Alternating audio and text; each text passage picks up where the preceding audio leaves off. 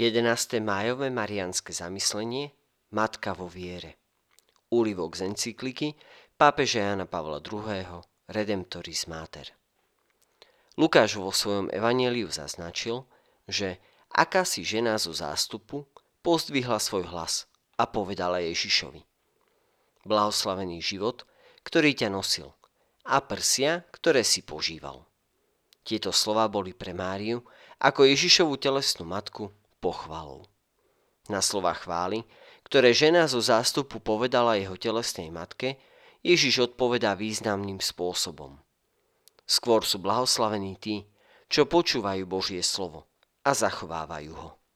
Chce tak odpútať pozornosť od materstva, chápaného len ako telesné puto, a zamerať ho na tajomné puto duchovné, ktoré sa utvára počúvaním Božieho slova a jeho zachovávaním. Keď sa pozrieme na život Pany Márie, mnohé z neho sa môže zdať samozrejme a jednoduché. Zažila zvestovanie, videla Ježiša od narodenia až po jeho smrť. Mala všetko z prvej ruky. Určite to všetko znamenalo málo.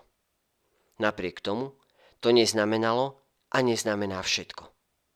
Veď bolo mnoho iných ľudí, ktorí Ježiša videli, počuli, chodili s ním, zažili jeho mocné skutky a nakoniec mu neuverili.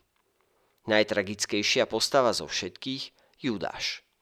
Ježišové slova však požehnávajú tých, ktorí počúvajú a zachovávajú Božie slovo, teda tých, ktorí mu veria. A Panna Mária je tu prvá z tých, ktorí uverili. Svoj budúci život postavila na slovách, ktoré jej povedal aniel. V káne hovorí sluhom, aby urobili všetko, čo im Ježiš povie, pretože mu úplne verí. A pred zoslaním Ducha Svetého sa modlí s učeníkmi v Jeruzalemskej hornej miestnosti, pretože spolu s nimi čaká na prísľub Ducha Svetého. Pretože verí Ježišovmu prísľubu, že ho pošle. Toto všetko nám hovorí dôležitú pravdu o živote Božích detí na tejto zemi. O živote jednotlivca a církvy. Vidieť nestačí. Ani najbližšie rodinné puto nestačí. Je potrebné počúvať a zachovávať. Je potrebné konať podľa toho, čo Boh povedal. Je potrebné celkom prakticky veriť. A ak chceme vidieť plodnosť takejto viery, poslúži nám pohľad na Máriu. Koná na základe toho, čo počuje od Boha. A priniesie to najcenejšie ovocie, Ježiša. Církev nemá ani inú cestu. Aj ona musí konať na základe Božieho slova a kráča dejinami v jeho svetle. Církev sa tiež nemôže jednoducho odvolávať na to, čo zažila s Bohom. Na to, že Ježiš bol a je v nej prítomný, že ju založil. Církev musí pokračovať v dejinách s Máriou a veriť slovám, ktoré jej Boh dal vo Svetom písme ako návod na cestu.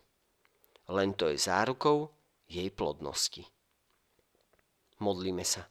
Bože, ďakujeme Ti za Tvoje slovo, ktoré nám dávaš, ktorému môžeme dôverovať a ktoré môžeme zachovávať. Daj, aby sme si ho po vzore Panny Márie uchovávali v srdci a celý svoj život venovali jeho naplneniu. Amen.